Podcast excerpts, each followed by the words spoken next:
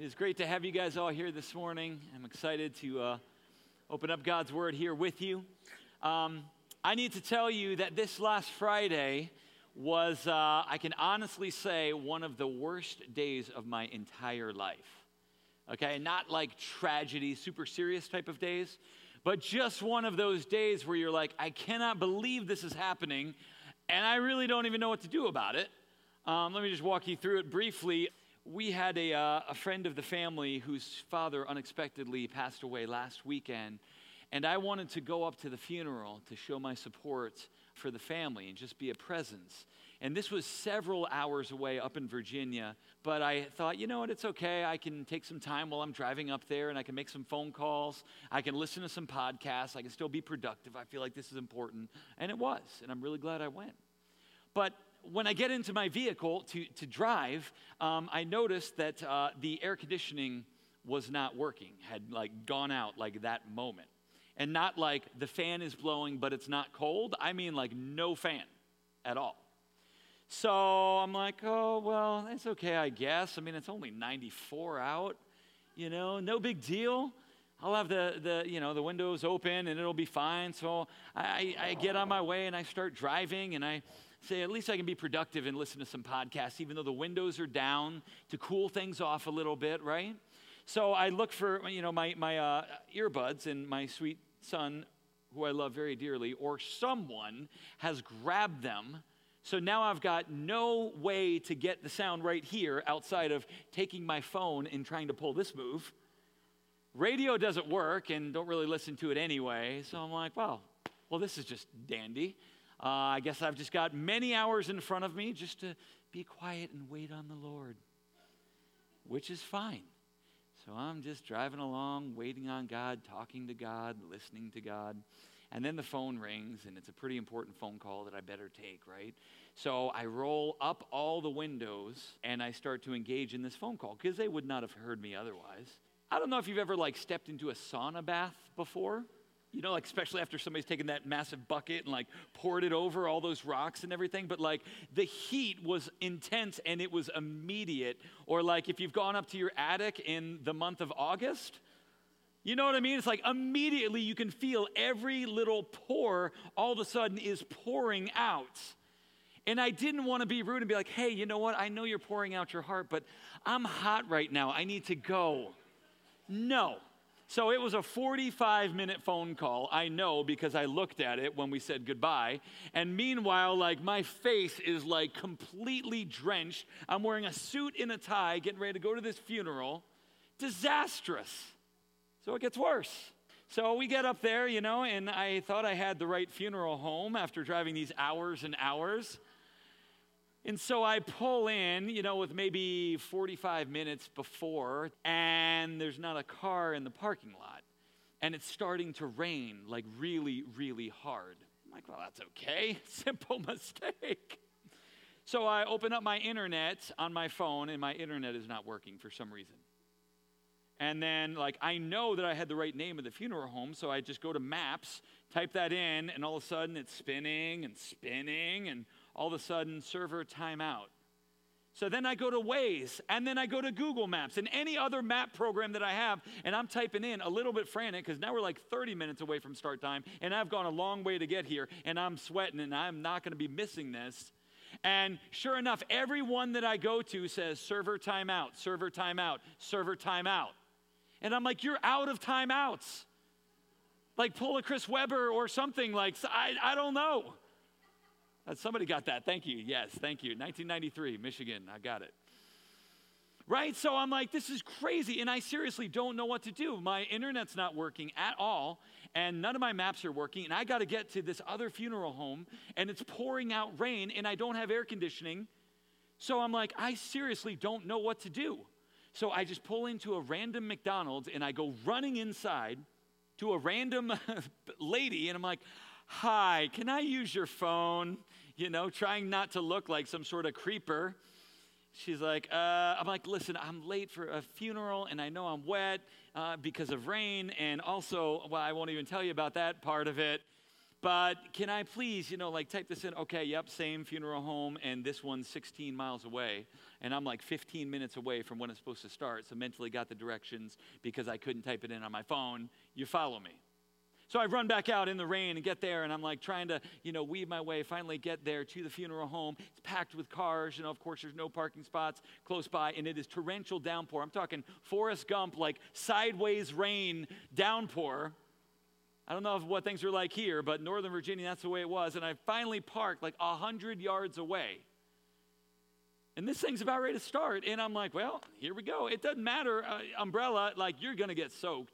And so I just, you know, pull the, you know, um, Tom Cruise run, you know, all the way through and like get there finally and go busting in, trying not to be too crazy. And I was there and the funeral, significant, powerful. So glad I went. It was great.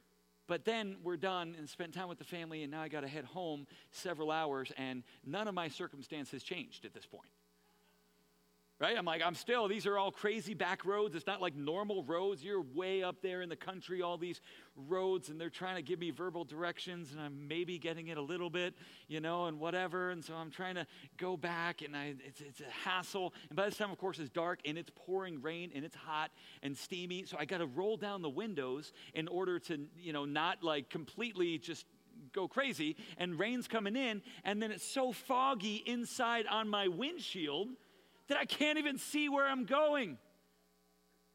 Is terrible. So I reach for the only thing that I can find, which one of my son's dirty, long soccer socks.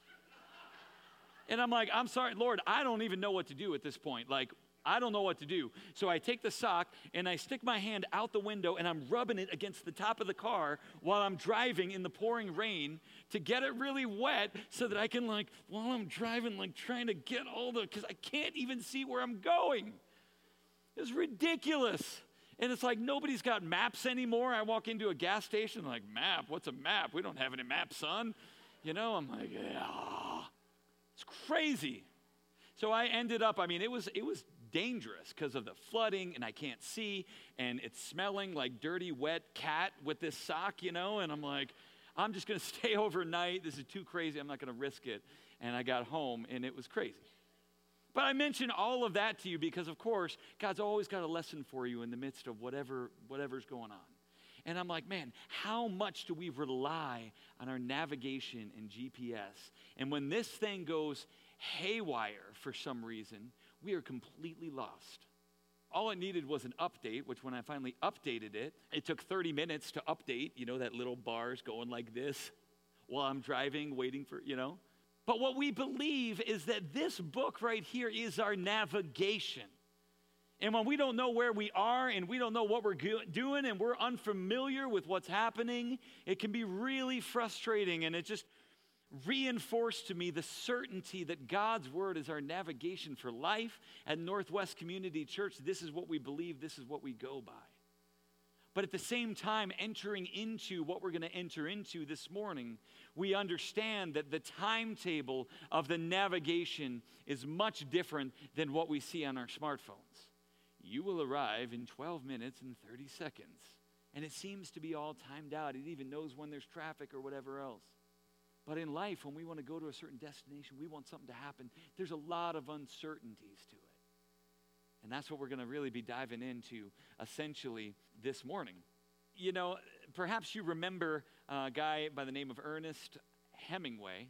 Ernest Hemingway was an author, of course, and maybe in some of your literature classes in college or high school, you may have heard that there was a time, legend has it, that he was sitting around a table with a lot of his cronies at a bar somewhere, and he made them a wager. I'm going to bet all of you guys that I can write a very moving novel in just six words.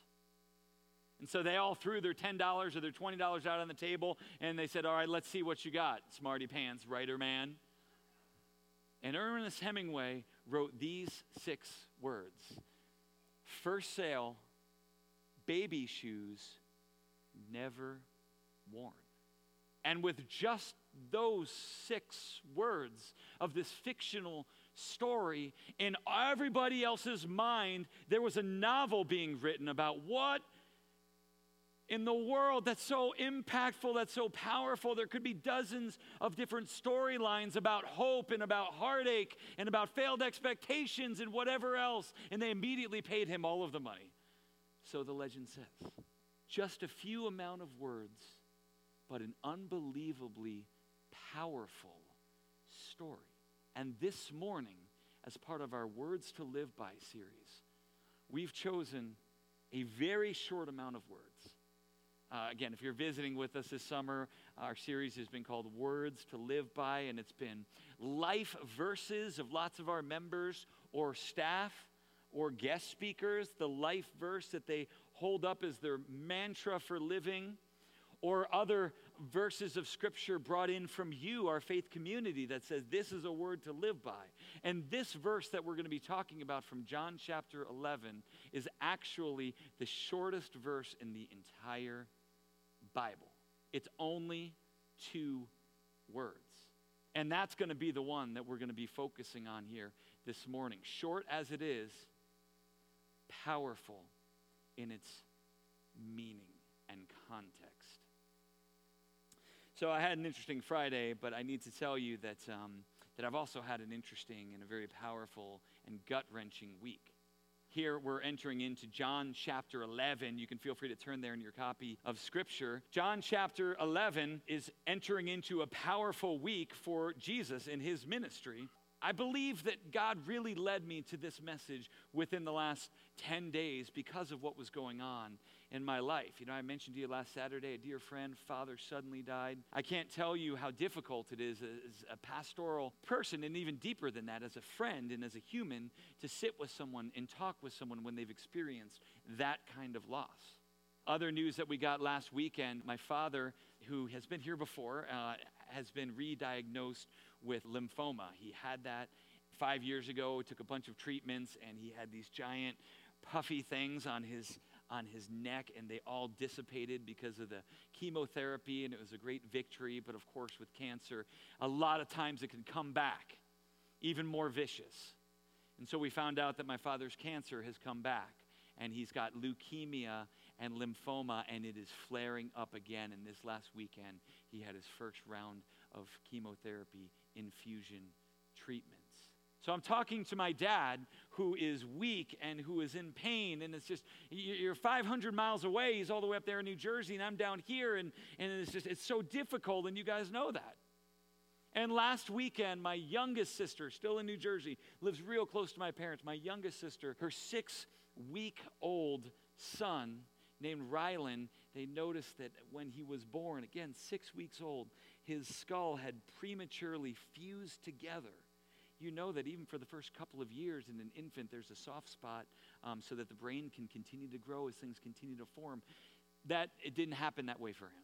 He had his skull already fused together, and last weekend they had to do surgery, brain surgery, on little Ryland. And, you know, my sister sent me this picture that is my father there on the left, who actually kind of looks like Ernest Hemingway, ironically.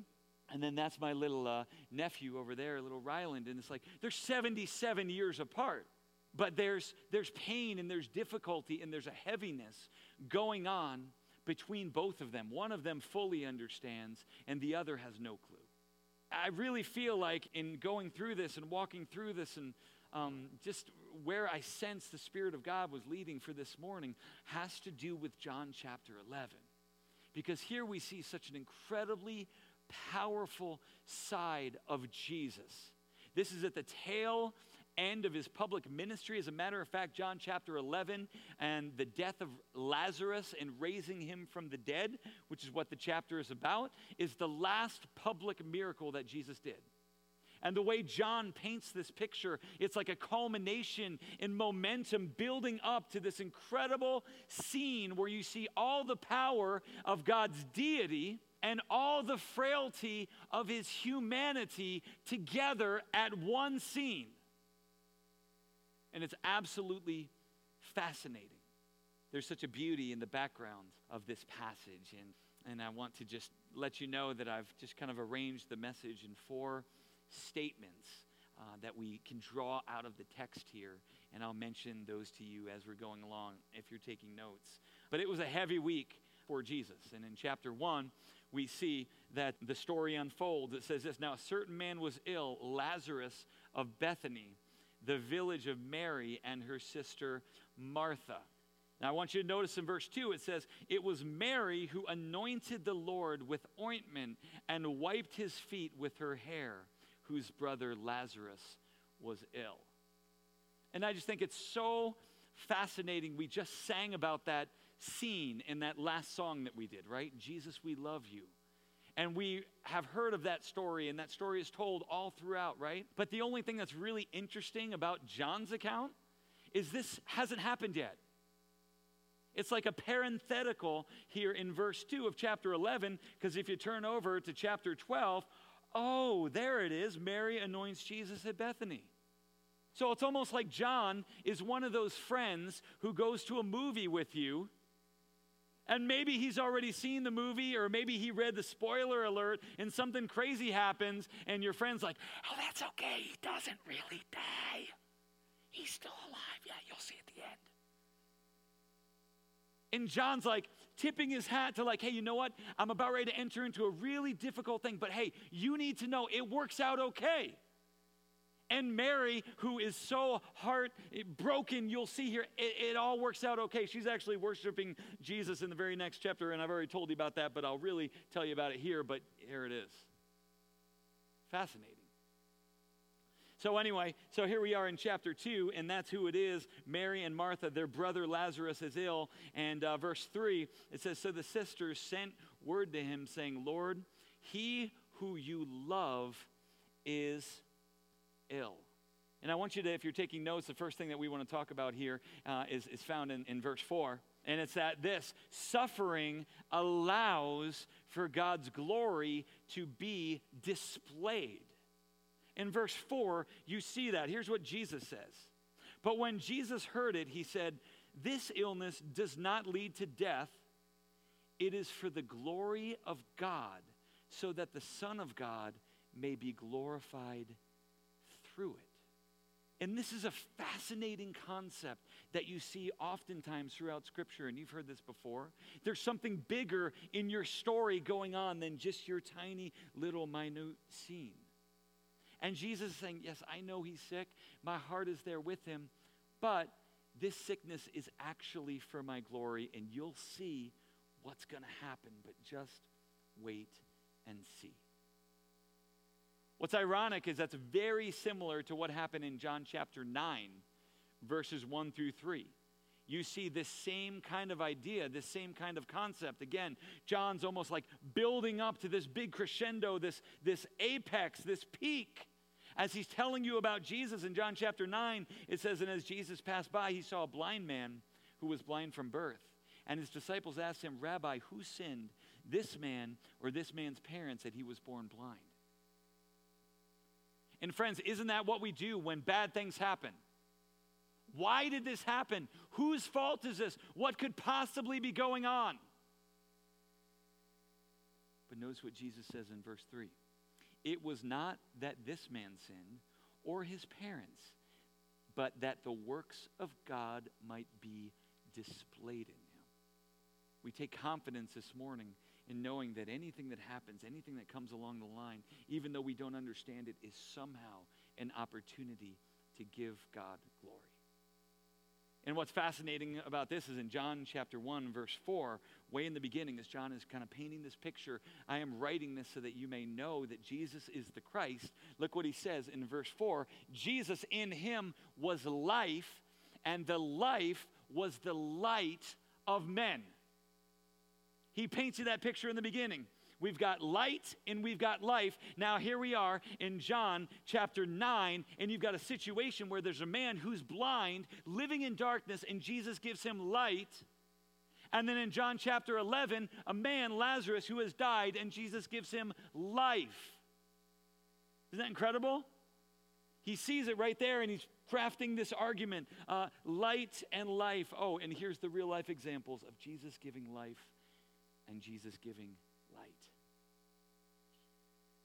So, what do we do with this? How do we respond to all of this? What kind of concepts can we get from this passage? Number two, sometimes love waits. Sometimes love waits. I'm like, hold on, what are you talking about? Are you talking about True Love Waits, that campaign from the 90s and the early 2000s? Anybody remember that?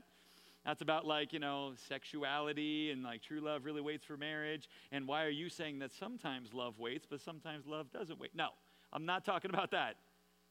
I'm talking about when we're in the midst of difficulty and we want God to respond right now, but sometimes love waits. And it's not in our timetable. Let's follow this through. This is absolutely fascinating. Start reading in verse 5. It says, Now Jesus loved Martha and her sister and Lazarus. I want you to underline that word love.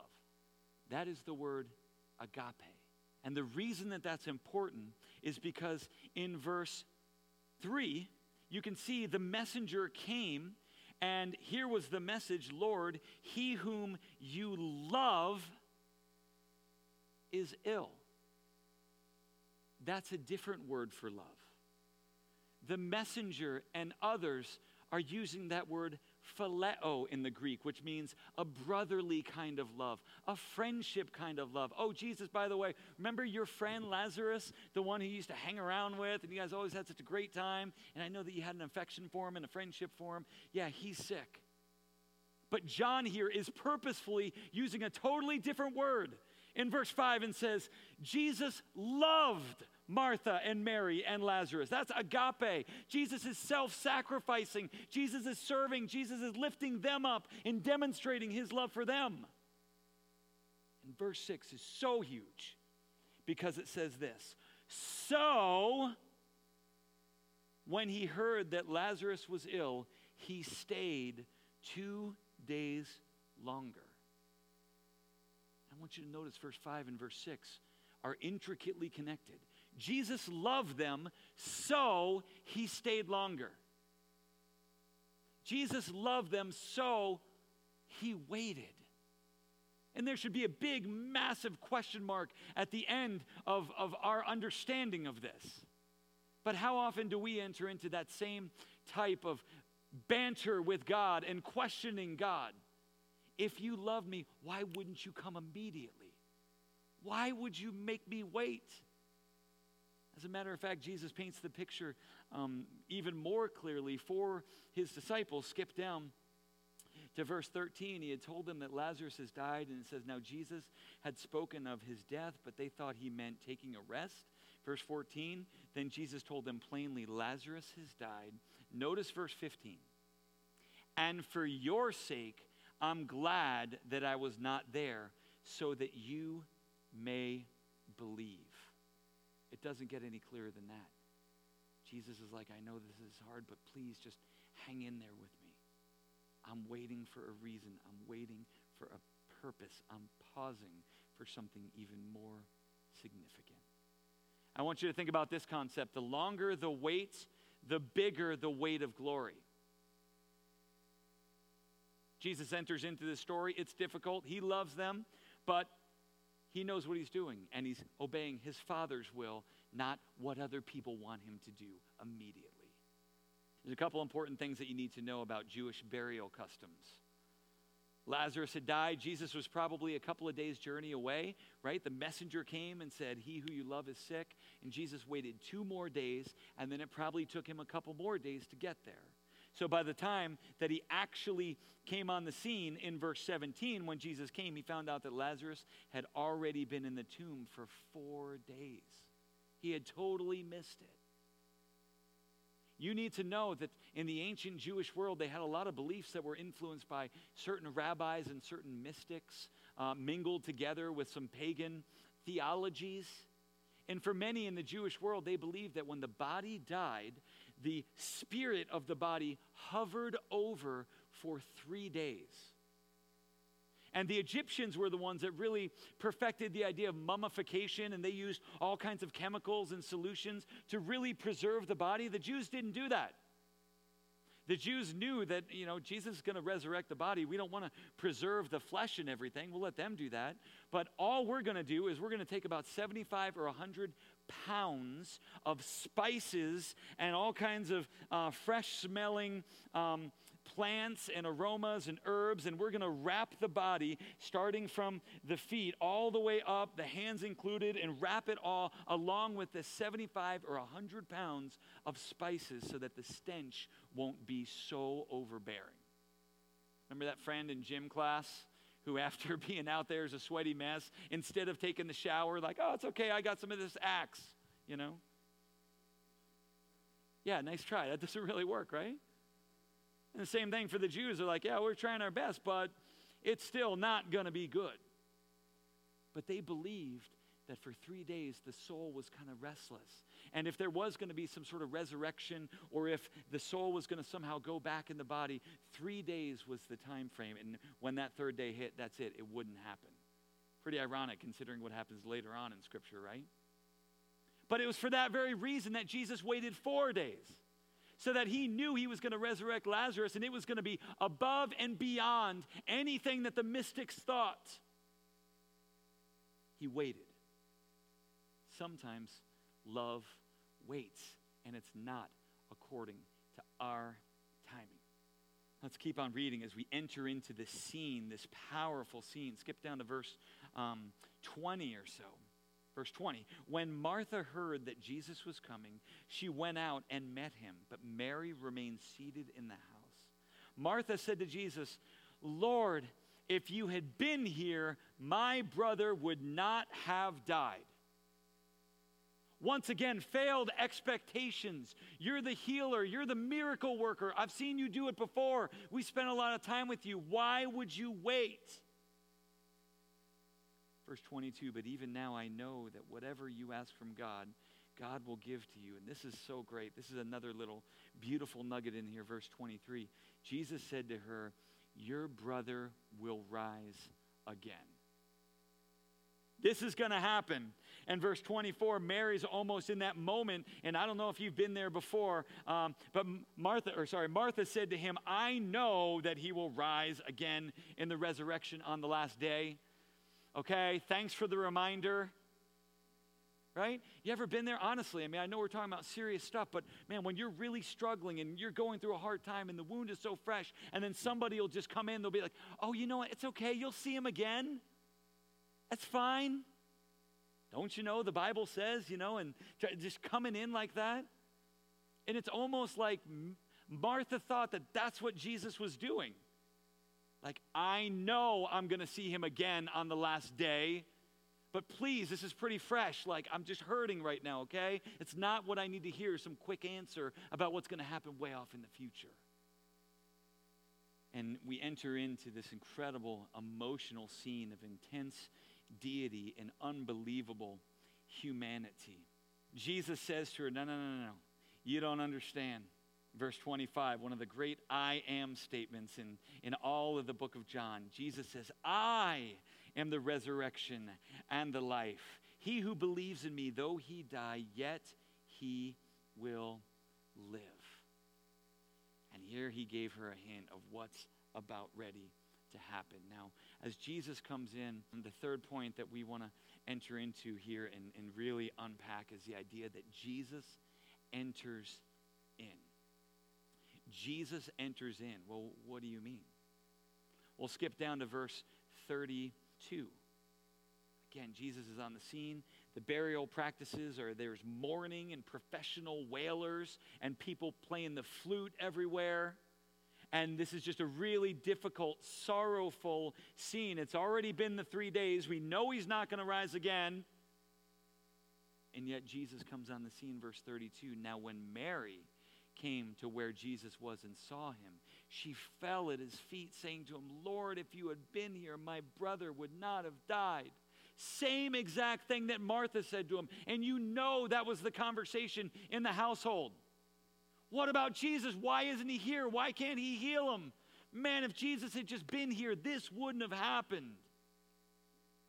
Notice in verse 33 when Jesus saw her weeping, and the Jews who had come with her also weeping, he was deeply moved.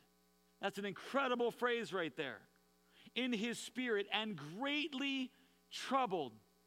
In the text that we're talking about here is a situation where it's almost like everything's starting to move in slow motion, and Jesus is there with his disciples, and he's looking around and he's seeing everybody sobbing and crying and hurting so deeply. And in his spirit, he was so troubled and he was so moved. And Jesus can barely muster out the words, but he says, Take me to where he is. Where is he? And they said, Lord, come and see. Verse 35 our word to live by. Two words, John 11 35. Jesus wept.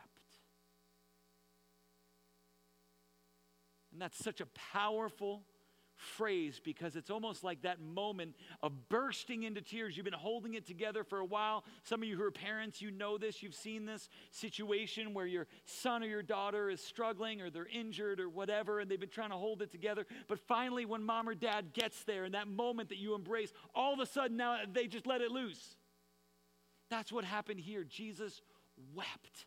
And notice the people around him saw Jesus sobbing. Verse 36 And the Jews said, See how he loved him. Phileo, brotherly friendship. They still didn't get it. So, in this sorrowful scene, we've got a God who enters in. We have to ask ourselves the question at this moment in the text why is Jesus crying? At first thought, you would have been like, well, it's his friend Lazarus. That's what everybody else thought, right? Man, he lost his friend. This is so sad. This is so terrible. The whole reason Jesus took this trek and even waited, he knew he was going to raise Lazarus from the dead in a matter of 30 seconds or five minutes or whatever it was, he knew Lazarus is going to be fine. He couldn't have been weeping because Lazarus was dead. Instead, what you see is Jesus, even in his deity. You see his humanity. And you see him looking around at the brokenness of people, of disease and the sorrow that death. And in his humanity, he connected with that and he entered in with us to those moments. When we think about difficult things that happen, and we think about how God can still get glory through them, and we think about resonating with those who have overcome. I came across a story a few weeks back that just floored me. It was so powerful. It was about a young woman by the name of Rebecca Gregory. And she was a, a young mom, had a three year old son, and she had decided to go to the Boston Marathon to sit there and to cheer on some friends who were running in the race. And Rebecca was sitting there on the stands. Her son was sitting right uh, on, on her knee, and she didn't know this, but three feet away from her was a backpack filled with explosives. And you know the story that bomb went off. She was virtually right there on top of it. Her leg was incredibly injured, but because she was holding her son right here, she became a human shield for her son, her three year old son, who was fine. And Rebecca Gregory went through dozens of surgeries. Finally, they decided they had to amputate the leg. And for years, she was recovering and she was exercising and she was trying to get back what she once had. And it was her faith in Jesus Christ that brought her through. And she's actually even got a whole entire book out right now that talks about man, if this had never happened to me, I would never have had this platform to explain about forgiveness and, and about the goodness of God. And even now, to this day, on her leg, on her prosthetic leg, it says, blessed on it. Talk about somebody who understands tragedy and can see the bigger reasoning behind it. But man, I, I, came across this documentary, and it was a scene where Rebecca was going to go back for the very first time back to Boston. She had been training, she wanted to run in the marathon. The very same spot she goes back to because she wanted to relive that moment. She wanted to stand there and she wanted to experience and revisit all of this. And, and, and, the scene was so gripping and so incredible. And I actually have it here for you, and I want you to watch it. And I want you to take in the reaction of the people around her. Because I think when somebody's struggling and they're struggling alone or seemingly alone, the reaction of the crowd around her is what gripped my heart. That moment was so huge to me when I saw that because it's like these are a bunch of people around that they don't know her. And they've got two legs that are perfectly fine. But yet somehow they see somebody who's suffering and somebody who's going through something in a stand of solidarity. They just, okay, you're, you're collapsing, you're sitting down, I'm going to sit down. And I'm not going to move until you get up. And to me, that just so beautifully captured the essence of what we see multiplied by a million in the life of Jesus and what he exemplified for. When Jesus wept, he wasn't saying, I don't know the future. He wasn't saying, uh, man, I, I, don't know if I could raise him from the dead or not. I don't see how this whole thing plan, it pans out. When Jesus wept, he was saying, the pain of humanity, the pain of brokenness and loneliness and sorrow and the curse of sin, I'm going to enter into that and I'm going to grieve with you. Hebrews chapter 4 really highlights this for us.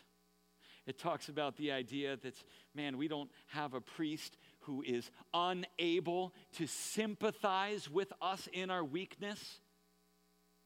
We've got a God who enters in. Hebrews chapter 5 even gives us a little bit more of, uh, uh, of insight into the life of Jesus, our high priest. It says, In the days of Jesus' flesh, he offered up prayers and supplications with loud cries and with tears to him who was able to save him.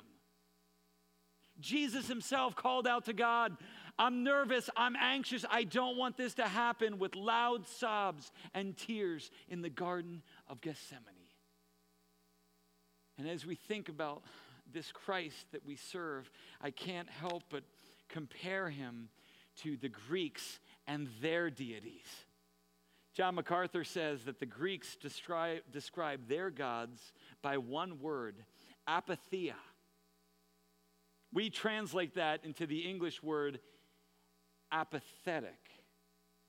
In other words, their deities had no ability to feel pain, no ability to feel emotion, no ability to care. They were far off. And I'm telling you this morning, we serve a God and a Christ who entered in, and a God who not only heals, but a God who also feels. And I don't know where that lands on you this morning. But I'd love for us just to bow our heads and to close our eyes. And I just want to pray for us as our band comes out. Our great Father and our great God, we just thank you for who you are. And Lord, we thank you that your Son, Jesus, felt everything that we felt. And Lord, we thank you even in one moment we could see how he entered in, how he connected with our story and put himself in our place. And God, I just ask from the bottom of my heart that whatever's going on in this room, whatever weight, whatever heaviness is being felt, Lord, that we would take courage in knowing we've got a God who is there for us and a Savior who has been there. So we love you so much, Lord. We thank you for this account. In Jesus' name we pray. So I'd invite all you guys to stand up. And I wanted you to stand up for this last point because we're not exactly done. But we just have like three minutes, so it's okay. So this is not the end of the story, of course, right? We know what happens next. Jesus, after he weeps, after he enters in, he's like, okay, well, I'm going to show you the solution. I'm going to show you the picture. I'm going to show you what I've known all along. And with a loud voice, he says, Lazarus, come forth. And I love uh, the King James version of this, ironically, because in this account, it's Mary who's like, um, Lord, are you sure you want to do this? Because King James, um, he stinketh. And Jesus said, That doesn't matter. And I want you to notice that difference. Because other times when Jesus raised someone from the dead, it was they immediately died and he raised this girl from the dead or this son immediately. This was the first time that it was extended and it was ugly. But Jesus wanted to prove to us that he's not afraid of the stench of humanity. And remember the scene. He calls Lazarus out. And remember, Lazarus is bound hand and foot, is what the text says, with a hundred pounds of all kinds of spices and everything else. And it says that Lazarus came forth. How do you come forth when you're bound hand and foot?